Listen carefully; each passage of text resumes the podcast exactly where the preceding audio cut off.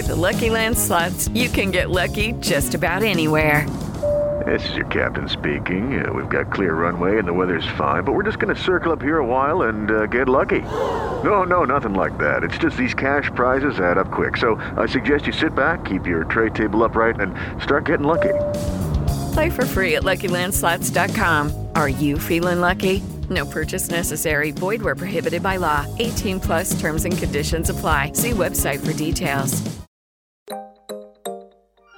She was Indian American. And so neither of us would touch our home brought lunches. And then we were like, what's the next best thing we can do? We would split a cheeseburger between the two of us. I would eat the meat and the cheese, and she would eat the bun, lettuce, and pickles. And we would just like put ketchup on everything instead of having the lunch that our parents would pack so that we could have something that was quote unquote more normal you know, it feels more and more that people are pulling further and further apart from each other. And maybe it's some perspective being the daughter of immigrants who chose to come to this country, but there still fundamentally remains something really special about what this country offers that's worth remembering and worth fighting for. I'm Sharon Yang, and I'm a modern minority.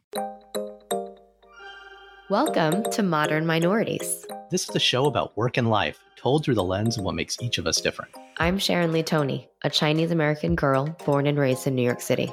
And I'm Raman Sehgal, an Indian American boy who came from Alabama with a banjo on my knee. Through conversations with some really interesting people, we uncover the stories, perspectives, and often unspoken truths about how our guests uniquely experience the world. It doesn't matter where you're from, the color of your skin, or who you love. We're all minorities somehow, but we're no one's model minority. This is a show about all of you, for all of us.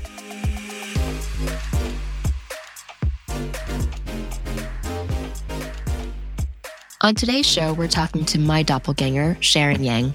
Sharon is the communications director at Building Back Together, a nonprofit advocacy group supporting the president's policy agenda. Sharon grew up just outside of Houston, Texas, and is the daughter of Chinese immigrants. She's passionate about winning elections and removing barriers to opportunity. She also finds way to find joy in the everyday. She loves cooking and eating good food. Sharon and I had a great conversation one on one because Raman was off doing something probably equally as amazing.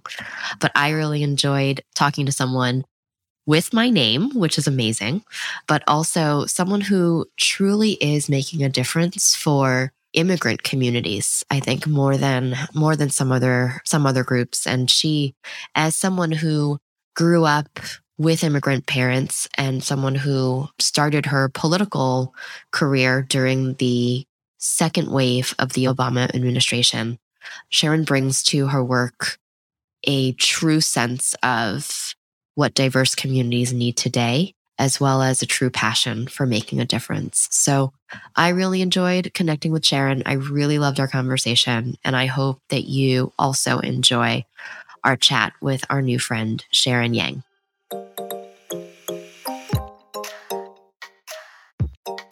Hi, Sharon. Welcome to the show. Thanks so much for having me. Fun to be on with another Sharon. It is. It is so fun. So Raman has interviewed someone with the same exact name as him. We interviewed another Raman Sehgal. And I haven't found another Sharon Lee Tony, but you are the closest and probably the next best thing. That's funny. So it's such a pleasure to be talking to you. And I'm sure you, you know, people know who you are and you're infamous in many ways. But Sharon, where are you from? Uh, well, first of all, I want to say, um, real pleasure um, to be here with you today. Um, really looking forward to this.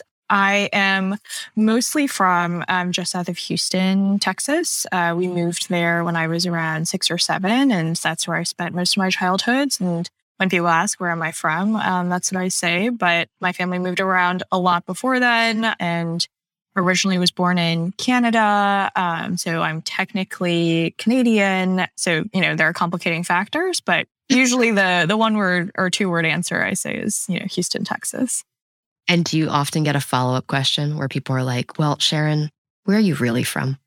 Uh, you know, I think that's happened less and less to me as I think folks mm-hmm. have gotten a little bit more culturally aware. Um, and but you know certainly have gotten that question before i don't think anyone is a stranger yeah to it my my parents are from china originally so uh, they immigrated in the early 90s, and I was born in Canada because they were going to school there before they moved to the US for work.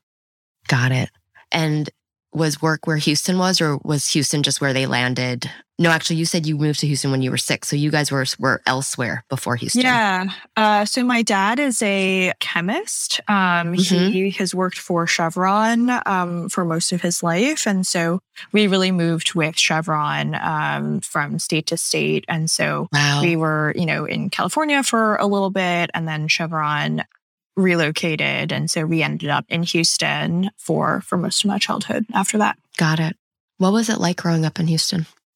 You know, it's interesting. I so I grew up in a suburb of Houston. It's called Pearland, Texas. Uh huh. It's so funny because when my my mom tells me that she was really scared about moving to Houston because she had heard all these stereotypes about Texas and cowboys and she was she was afraid she she she told us that she was afraid that we would get Texas accents and That's uh, it was it was a bit big fear for her. But uh, Pearland, Texas, you know, I think sometimes people don't know this about um, Houston, but Houston's one of the most diverse cities in the country, and so Mhm. I actually grew up in like a pretty diverse um, suburb. There are a lot of other kids who looked like me. There are black kids, Latino kids. Um, it was a real melting pot, um, which I think uh-huh. I didn't appreciate so much when I was a kid, but I certainly appreciate when I go back, especially when I'm looking for good food to eat in the Houston area. Yeah. But, Yeah. you know, there was also like, I lived in sort of a cookie cutter suburb with a Target and a Barnes and Noble and Mhm. the Starbucks. And I, I think when I was younger, I had a little bit of a I couldn't wait to get out sort of attitude. But Sure.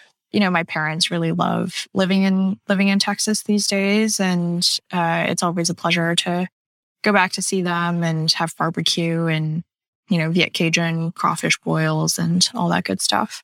Yeah, the food in, in Houston really is amazing. I mean, I think the first time I went to the Boiling Crab was when I was in Houston and it changed my life. Like, I love a good crab boil and like it is, it just, it's incredible. The food is just so yummy there. And it is really diverse. I was actually very surprised when I first, I grew up in New York City, so Mhm. very used to diversity. But in my mind, because Houston is in Texas, I assumed that it was more of a monolith and you're absolutely right. It's there's a lot of there's just there's so many people there. I guess that's part of it, right? But Yeah. many different cultures.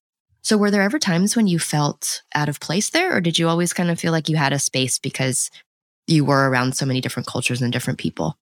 Yeah, I mean, even with the level of diversity, I think, you know, you still, or I still at a young age, you know, sort of started to get an inkling that there were, you know, differences. I mean, I think a lot of people of color, uh, especially folks from immigrant backgrounds, have the shared experience of showing up to school for lunch and your parents have packed, you know, fried rice or Yep. uh, dumplings or whatever. And you know, you turn to your friend and they get the ham sandwich with the Rice Krispie treat. Yeah. And, and I was just like, what is going on? and there was there was actually a really long time where in like middle school, I think, where one of my best friends was vegetarian. Mhm. And what we would do is that we would split a cheeseburger between the two of us. I would eat the meat and the cheese patty, and she would eat Wow. the bun, lettuce, and pickles, and we would just like Yeah. put ketchup on everything. And like that was our lunch instead of, you know, what our parents, she was Indian American, and um, we would do that instead of having the lunch that our parents would pack so that we could sort of, you know, have something that was quote unquote more normal. Yeah. But, you know, I remember being like really young. It would have been like fourth, fifth grade when that was happening. Wow.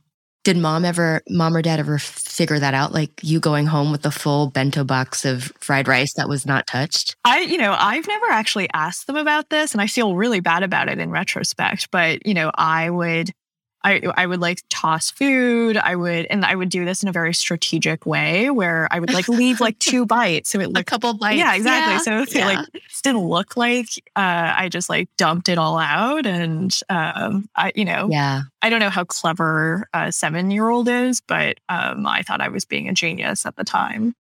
That's interesting. We hear a lot about that. Like food is such a big part of culture, right? And uh, a lot of our guests have told very similar stories of being in the cafeteria and having that being kind of like the playing field of of when a lot of that comes out. And so sharing a burger, a cheeseburger with a friend is uh so interesting, especially because you mentioned she was Indian American. And so my my guess is that maybe she didn't eat beef and that's why you were having the patty. Yeah, yeah. And she was eating the bread. Yeah. And Yeah, so neither so- of us would touch our home brought lunches. And then we were like, what's the next best thing we can do? And it was like, everyone else has like cheeseburgers or sandwiches, Yeah. and we'll split a cheeseburger. Wow. What did you want to be when you grew up? Um, that's a great question. I think it varied a lot. I had a lot of different phases. I had an astronaut phase. I had a, I had a, brain surgeon phase. I had a, I want to be president of the United States, but I know I'm Canadian, so I'm constitutionally unable to um, phase. Right. But I Yep. think as I was getting older, especially towards high school, uh, and then certainly later on in college, that's that's around the time when I started getting really interested in politics as like a potential avenue of work. Mhm. I started volunteering for the Obama campaign um, when I was like 15 or 16. It would have been his reelection, so the 2012 race. Mhm. And I remember not being old enough to drive yet. I didn't have my license. And so I made my mom uh, drive me around to phone banks and door knocking, like canvassing Wow. events um, around Yeah. Houston. And, you know, my, my parents are from, from China and they didn't grow up in a in a society where elections are a thing Sure. and you like engage in politics. And so it was all very Yeah. unfamiliar to them. And so my mom was like, okay, like if this is something you're interested in, maybe it'll go on your resume. So like, why not? It'll help you get into uh, college, yeah, right? exactly. So, so I'll support it. and so I think it was like around then when I started thinking more seriously about doing what I do now. But you know, in, in high school, I had just all kinds of interest. I think there was a time when I still wanted to get into economic regulation. Mhm. part of the reason I studied economics in college was because I I was like, you know, maybe I'll be the kind of person who like works in bank regulation and fixes the economy that way. But I, I think I started catching the campaign bug when I was a teenager, and I think it's been a bit of a wild ride since. But Yeah. around then when it started. Was there a specific event that inspired that? I'm not sure. I uh I wish I had like a great origin story inspiring event. I you know, I think it would tell better on a podcast, but I think it was more a slow like awakening of Mhm. politics being a way in which you can affect change that impacts a lot of people. I think Yeah. like one, a lot of it is rooted in my family's background. I think we've certainly lived a very stereotypical version of the American dream, you know, coming over as immigrants with, you know, really not a lot, um, and like building a life here in the in the US that certainly would not have been possible in in China. And sort of like seeing how that opportunity has made an incredible difference in my family's life. But um, I think coming to the realization that that is for many reasons not the case for everyone in America. Mhm. And, you know, I think it was helpful that I sort of came of age during the Obama era and having the president be such an inspirational figure. yeah. But I think I really just like got into it um, because I was like a 15 year old calling voters, talking to them at their door about what they cared about. And I think it was a Mhm. really remarkable experience to speak to people I would have literally no other reason to encounter in my life. And people are like surprisingly open Right.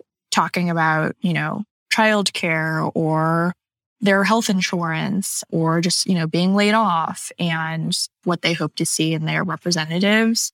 And I think that's something that's really Yep. stuck with me and I think continues to sort of shape how I think about this work and what motivates me even now. Right. That's so wonderful. And and as your mom was driving you around and realizing that this was becoming your passion and that her neurosurgeon daughter might never be a reality, what was their reaction to this? Because it's such a like you said, I think I'm also from my uh, my family's also from China and politics isn't a big part of anything that was part of their background because there just wasn't a democracy, right? So the idea of voting for things, the idea of having a say in government is very American. How did they respond to that as, as a livelihood? Yeah, I mean, I think early on they really just saw it as an interest rather than a, than a mm-hmm. career path. And my parents were actually, I think, on the spectrum of quote unquote tiger moms, tiger parents. Course, were yeah. uh, mine too. Were relatively yep. more lenient, and so I really appreciate my parents for sort of taking it in stride, even though they weren't really familiar with like how any of this worked. Uh, my mom, yeah, for example, was like, "Okay, my kid is interested in politics. Like, what are the activities around here that we could like take her to?" And she she took me to a young Republican women's event in Pearland. And like I showed up there and everyone was in like elbow length white gloves and it was like a tea reception. it was like right, me and right. my Asian mom and everyone else in their like coiffed hair. And I like looked at my mom and I was like, this is not what I meant. yeah. But I they were I you know, I think like early on really supportive of just like encouraging interest in it in general. And I think I've certainly had like struggles with them later on as I started to actually, you know, pursue a career um, in this space and, you know, having to work with them to like explain that, like, yes, this is a real job just because like I move around a lot and like switch jobs all the time and am occasionally unemployed between campaigns, like, doesn't mean that this is like a fundamentally unstable sort of career to pursue. And, I also think that, you know, I think with especially immigrant parents, there's a lot of focus on credentialism and that certainly drove like a lot of their attention when I was still in high school, you know, the focus on getting into a good school and yeah. You know, graduating with a good degree. But certainly like even now, um, a few years out of college, like there's a lot of focus on like, okay, like you've been working for a couple years, like have you thought about law school? Like business school, like what's the next sort of mm-hmm. credential you can like add to your resume to make sure you are seen as a, you know, serious person or serious right. job candidate and that kind of thing. And there's a lot of back and forth, a lot of time on the phone sort of spent trying to be patient and explain things and help them understand like why I care about this work and why it means a lot to mm-hmm. me and also why it's not an absolute disaster financial stability wise. like I actually make fine money and I can like support myself. And, and that's like, I think an ongoing process, but yeah, they, they wouldn't be them if they had wholeheartedly like 100% jumped on board either. I also, that's, that's not who they are as people and like not their cultural background. And I appreciate sort of you know, sometimes it's frustrating, but I appreciate having them to push me and be thoughtful. And that's, yeah. I think, a little bit of maturity I've gotten as I've gotten older. That's what parents are for too, right? It's like they're there to to remind you of all the things you're not doing. Yeah. yeah, yeah exactly. To like manifest the life that they want for you. Yeah. So. And I mean, I had a p- panicked period where I was like, why not law school? Like I'm, I could take the right. LSAT, like no problem. like that's yeah. just logic and reading, right? Like it seems right. fine. Right. So, you know, it's a balance. Have you had, have you had aspirations of running for office in any way? Uh, no, not seriously. I, I'm yeah. in complete, I've worked closely with a number of candidates um, now, mm-hmm. but, and they are all just incredibly remarkable people. And I'm really proud to have worked for them. But it is like another tier of drive and commitment and like immersion in this work yeah. that I'm not sure that I have like the deep well of and I completely respect it, but I think I think it's I don't think it's quite for me. Yeah. Not everyone can be a politician. I mean, it's a it's a completely you need a different type of DNA. Yeah. I think. Oh yeah. To be that that person. Yeah. Especially when it comes to taking the punches, right? Like when things are great, things are great, but when there's any kind of debate or dissonance or even like personal attacks, it, it's hard to. I think it's really hard to maintain that front as a politician. So totally, I hear that. Tell us a little bit about your work now at Building Back Together. What do you, what's the mission of the organization? Tell us about the impact that you're hoping to make there. Yeah. So Building Back Together um, is a nonprofit advocacy group um, that supports the policy priorities of the Biden Harris administration. I'm really lucky to serve as the communications director here. Um, so we do a lot of work communicating to the American people about what the president um, has accomplished, what the president continues to fight for, um, and just making sure that people across the country are hearing about that work. This has been my first non campaign job, which has been really interesting, but I think mm-hmm. continues sort of the the work that I've really cared about, about advancing opportunity for people everywhere. And I think that's a core mission of this administration. And um, it's been a real honor to work closely with uh, the White House, with other sort of allies, people in states across the country um, to make sure we're advancing the the legislative agenda and the other sort of priorities um, that this White House is pushing. I think it's been really interesting to see, you know, I've done so much work trying to get people into office and and now sort of mm-hmm. supporting that work for someone who is currently in office um, has been really rewarding and it's been just a privilege to be able to, you know, talk about the the wins that the administration has delivered, whether it's driving this economic recovery or passing enormously consequential legislation like the American Rescue Plan or the bipartisan infrastructure law, which is, you know, already at work modernizing the country, uh, fixing our supply chains and bringing them back to the US, creating good paying jobs, you know, right here in America. And, you know, I think like it's a very tough media landscape right now um, in terms of mm-hmm. getting a message out. And every week, every day, it's like a different news cycle. And breaking through that and driving a consistent message that sort of connects with uh, the people who are impacted by these policies is, I think, really critical to what the administration is trying to accomplish. But like progress begets progress. And I think the better yeah. job we do about communicating what the administration has already done mm-hmm. sort of lays the ground for getting even more done. And so it's something that I care about deeply and really lucky to be here working alongside some really fantastic folks. Um, and it's been a great ride so far. That's great. And you've been you've been with the organization for how long? I have been here since ooh, last fall. So I'm I'm okay. coming up on my one year anniversary soonish, actually. Yeah. Yeah. Yeah. So my parents are like, You're staying there? You're not your your job doesn't end. Here we go. Uh, like yes, for once, this job has does not end uh, in November. So that's great. So I mean, it's it's been almost a year, but I I think you know obviously the the work of the the, the work of the administration has has made such a big impact in such a short period of time. I do think that there's there's a lot of great things that are that the administration is doing. I'm a full I love Kamala. I mean, I love Biden too, but you know, the fact that we have a female VP is beyond to me. You know, like yeah. I got she's on the cover of is it Vogue? What's behind? Yeah. I have a I have the issue of Vogue where she's on the cover mm-hmm. and I keep it in my office just so like it's a reminder, you know, that she's she's real, she's here.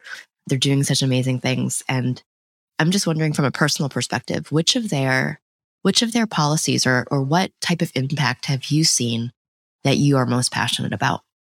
Um, well, first, I wanted to say, echo you about um, the vice president. I, I worked for yeah. her primary campaign. So I was out in Iowa for her. And so it's been a real privilege to see her take such a important part of this administration. And she's um, she's a badass. Yeah, exactly. Yeah, she's amazing. Yeah, totally with you there. And I know exactly which Vogue cover you're talking about. Yeah. But yeah.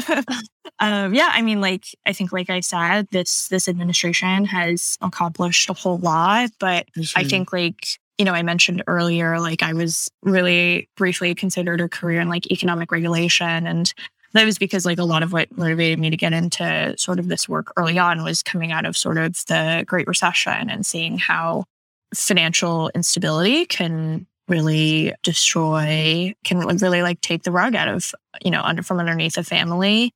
And so I've always cared about issues of economic opportunity um, the most. And mm-hmm you know, I think something that was really hard in the aftermath of the of the Great Recession was just how slow and how much of a slog that economic recovery was. And for years and years and years, we just we weren't recovering um, the jobs that were lost. And I think it really hurt people for just incredibly long time. And um, something that I have really appreciated from this administration and have been really impressed by is just their relentless focus on uh, making sure that we are driving a strong recovery from everything that the pandemic, you know, wreaked havoc upon. And there's still more work to do. Um, you know, don't want to tiptoe around the issue of inflation and making sure that we're continuing to focus on bringing down, you know, costs that are a real burden for families. But it's like not by mistake that we've recovered.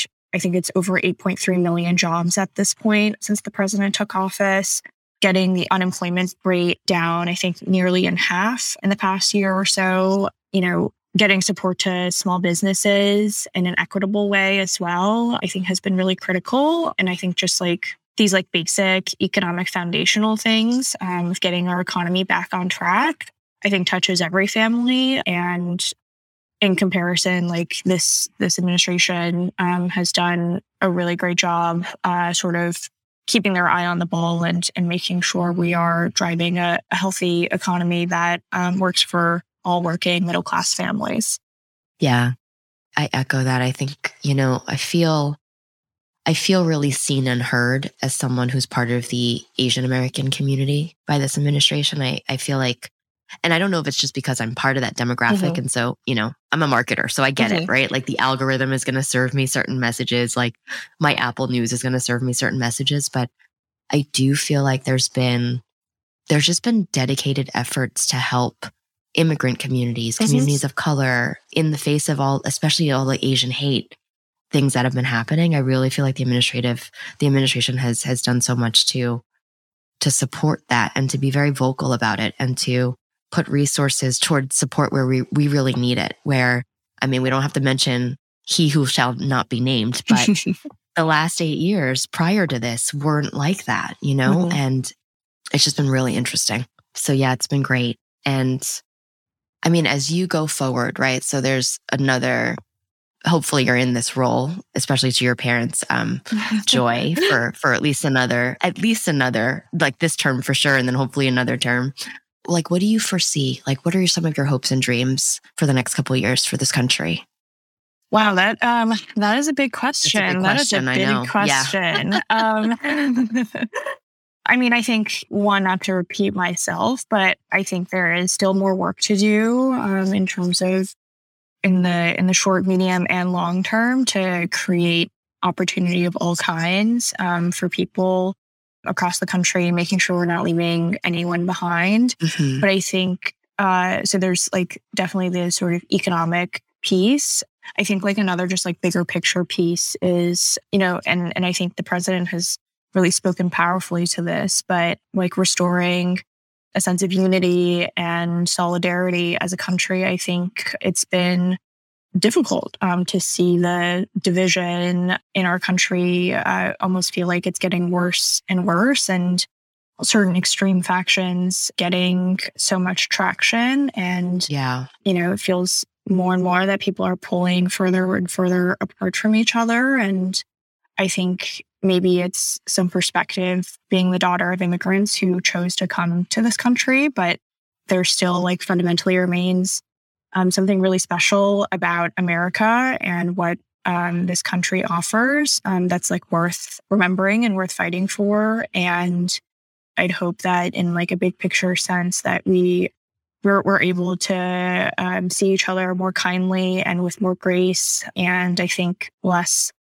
less division um, than than sort of what we've been seeing certainly recently. And I think just like some of those basic, like that basic fabric of being a part of a larger community um, is really important. And I don't have the solutions, but uh, mm-hmm.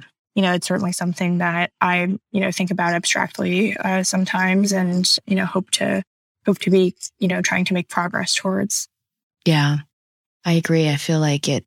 It's interesting that you frame it that way. Like our our ancestors, whether it's our parents or grandparents or great grandparents, came to this country because of the values and the ideals of bringing together people from all backgrounds, right? That was, that was certainly, I know something that my grandparents had thought about when they came here that this was a land of opportunity and that mm-hmm. anyone could come and make a living for themselves and be successful. And inherently in that was a feeling that, or the expectation that everybody would be accepted.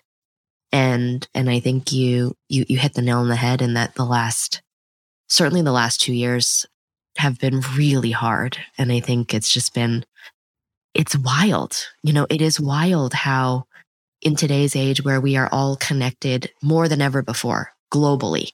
Mm-hmm. You know, we've got the internet. We know exactly what's happening in other countries. We can live stream what's happening on the ground.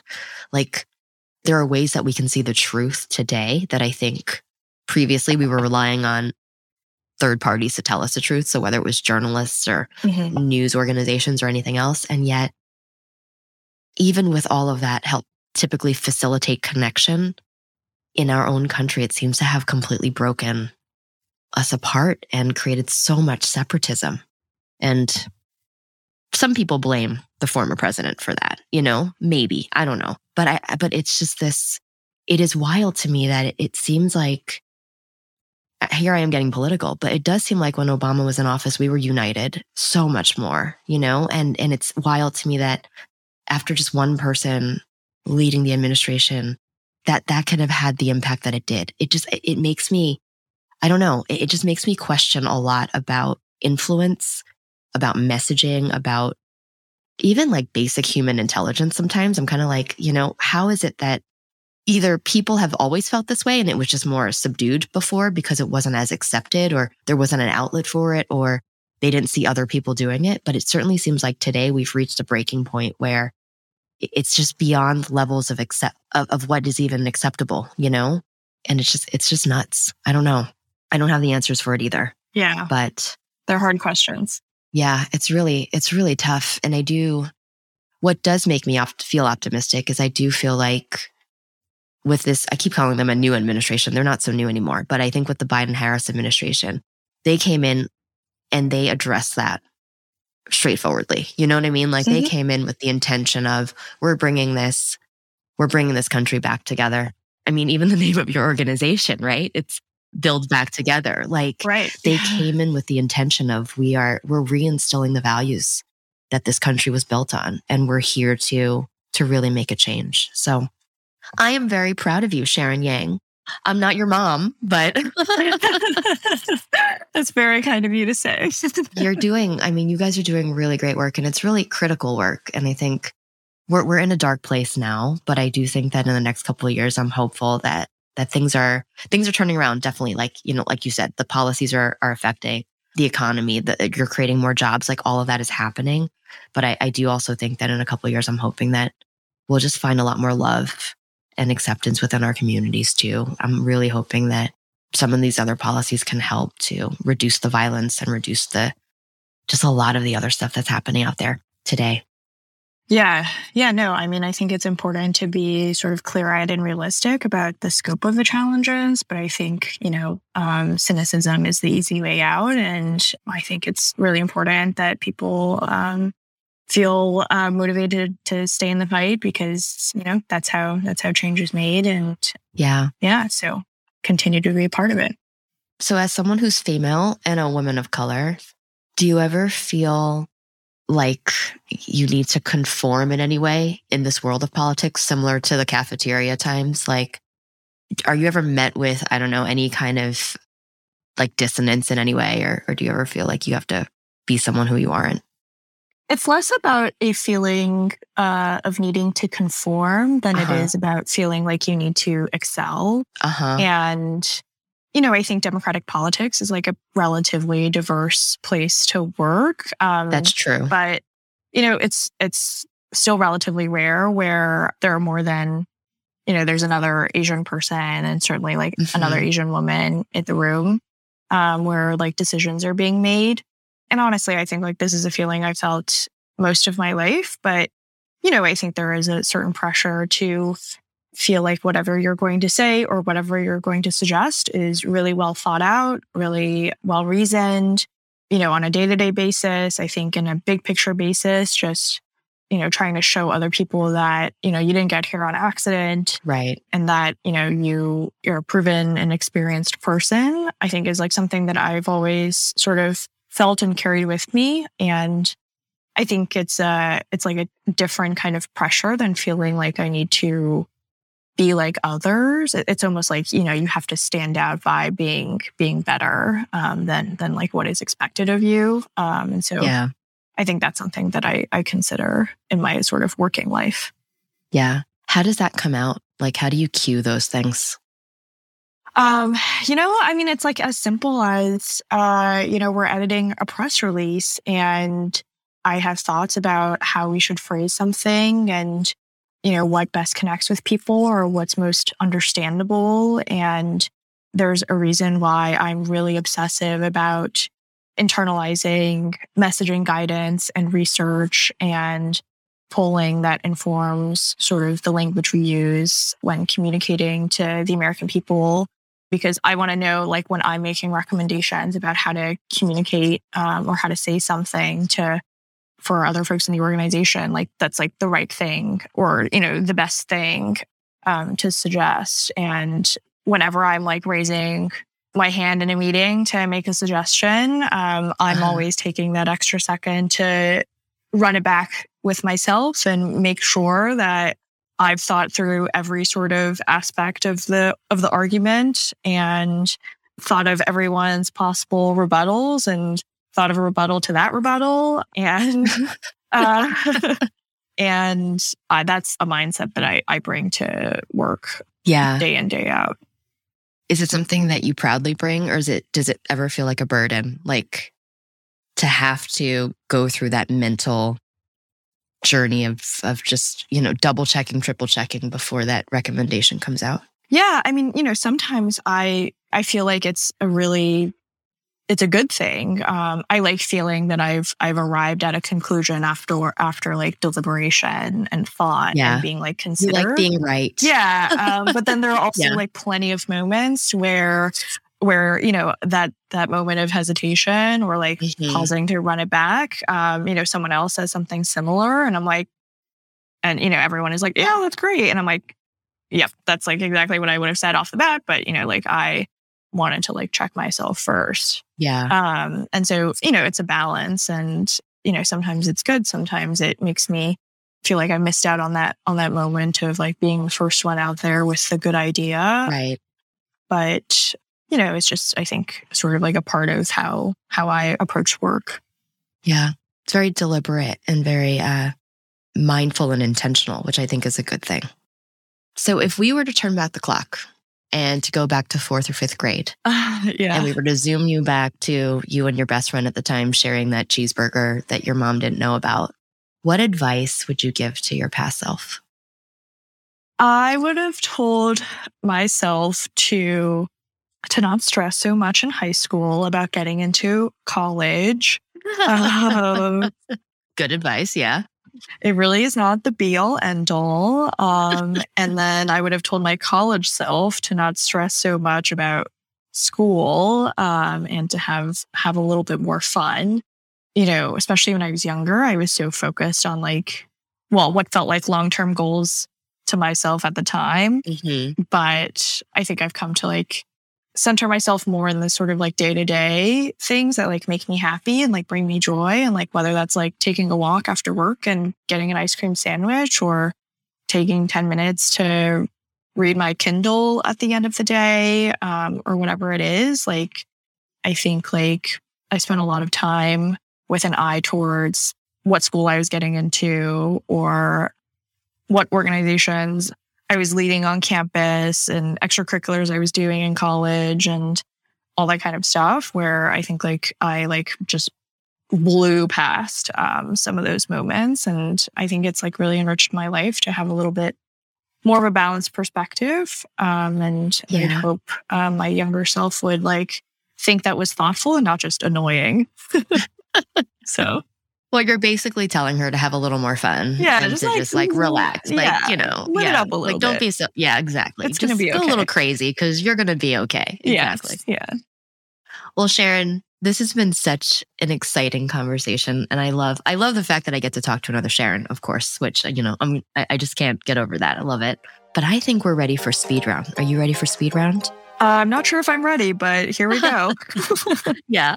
No one's ever ready. So that's that that's the perfect answer. Okay. So here we go. What is one thing about you that no one expects? Oh God. Uh, um, that I uh, that I really like art. Like I like watercolor and like ceramics and like that kind of stuff. Even I'm not very good at it, but Oh, you like creating? Oh, yeah. Cool. yeah. So do you do it like a Color Me Mine or like one of those like sip and sip and paint type of things? Oh, just like really privately. Like I have like a bad Yeah. thing where I, I don't enjoy being bad at things. And so when I'm bad at things like art, I have to do that in the privacy of my own home. You're so funny. uh, which is why no one expects expects it right. So it's it's a secret yeah. artist Yeah. It's a secretly bad that you hobby. You're you're a secret artist. yeah. I love it. I think you'll like this next one because I I hear you are trying to challenge yourself to read more books this year. So, what is a book or a movie or a television show with characters that you relate to? Ooh, characters that I relate to is a much different question than like Than just one you enjoy. Yeah, Exactly, yeah. Interesting. I read this book. Uh, God, I've I've never actually said her name out loud, so I'm really sorry if I'm gonna butcher it. But Weike Wang Mhm. wrote this book called Chemistry a couple years back, um, and it's about it's about an Asian American woman as the protagonist, and she's like navigating. It's like very classic, like she's navigating an engagement and her work and her relationships with her with her parents. And I found it just so moving and so real, um, and like a really thoughtful portrait of this like young woman.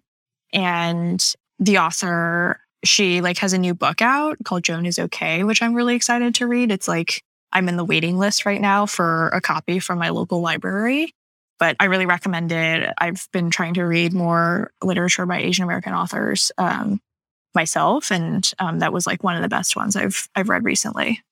That's awesome. I I love well, one, I love Asian American authors, but I love my local library and I love how I can get ebooks directly to my well, I don't have a Kindle anymore, but I use the Libby app for it. Yeah, exactly. It's amazing. Yeah. Like I feel like more people should know about this. Like I don't think I think people think of the library as a place you go to that just has physical books. And you guys, so anyone listening, believe me and Sharon because we have a great name. But secondly, you can download ebooks, you can rent videos online, you can borrow magazines. Like it can all just happen on your phone and it's all free and it's it's flipping amazing. It's just so cool. So yes, cannot endorse Libby highly enough. Yes.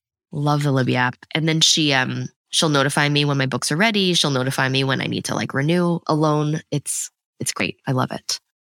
Okay, so next question. It's about food. And I I also saw that you are a big foodie.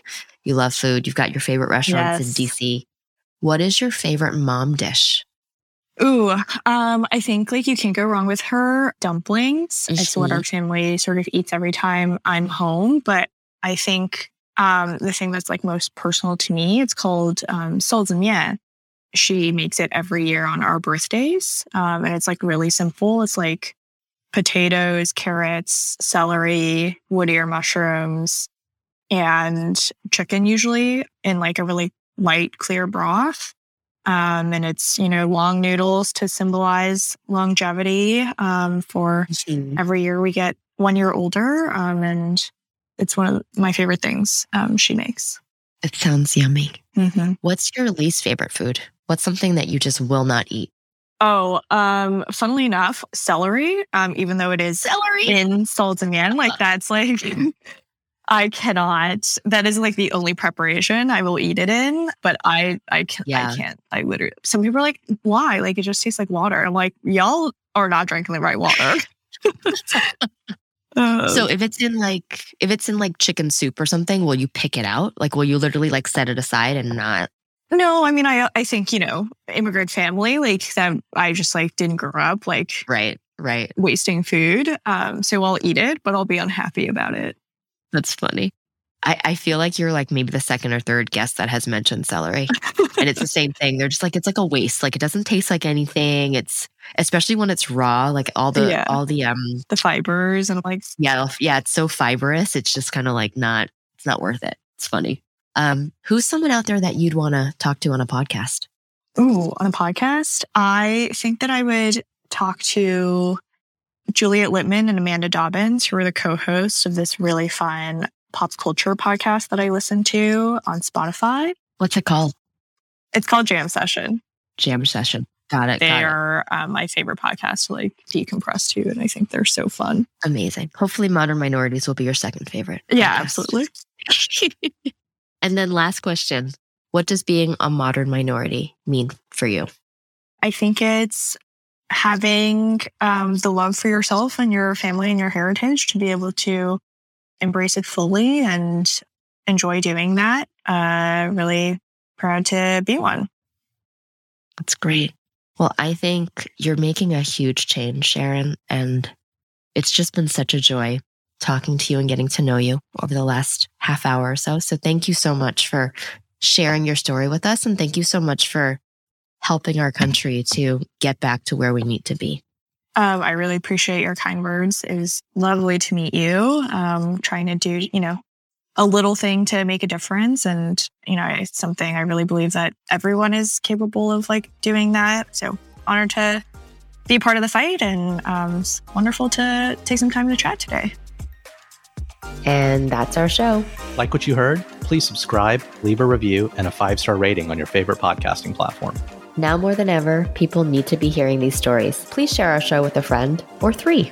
Want to learn more or got something to share? Visit modminpod.com or email us. Hi, mom, at modminpod.com. You can also follow us on Instagram and Twitter at ModMinPod. We'd love to hear from you. That's it for now.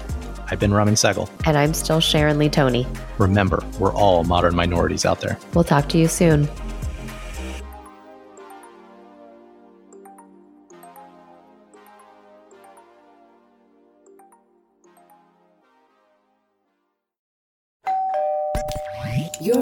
Listening to. Whoa! Potluck.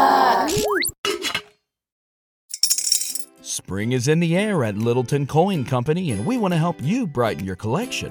Visit us at littletoncoin.com all month long to enjoy 15% off your purchase. With a wide selection of coins, paper money, supplies, and more, Littleton Coin Company has something for every collector's taste. Use promo code SPRING at littletoncoin.com for 15% off your purchase all month long. Restrictions apply. Littleton Coin Company. Serving collectors since 1945. With the Lucky Land slots, you can get lucky just about anywhere. This is your captain speaking. Uh, we've got clear runway and the weather's fine, but we're just going to circle up here a while and uh, get lucky. No, no, nothing like that. It's just these cash prizes add up quick. So I suggest you sit back, keep your tray table upright, and start getting lucky. Play for free at LuckyLandSlots.com. Are you feeling lucky? No purchase necessary. Void where prohibited by law. 18 plus terms and conditions apply. See website for details.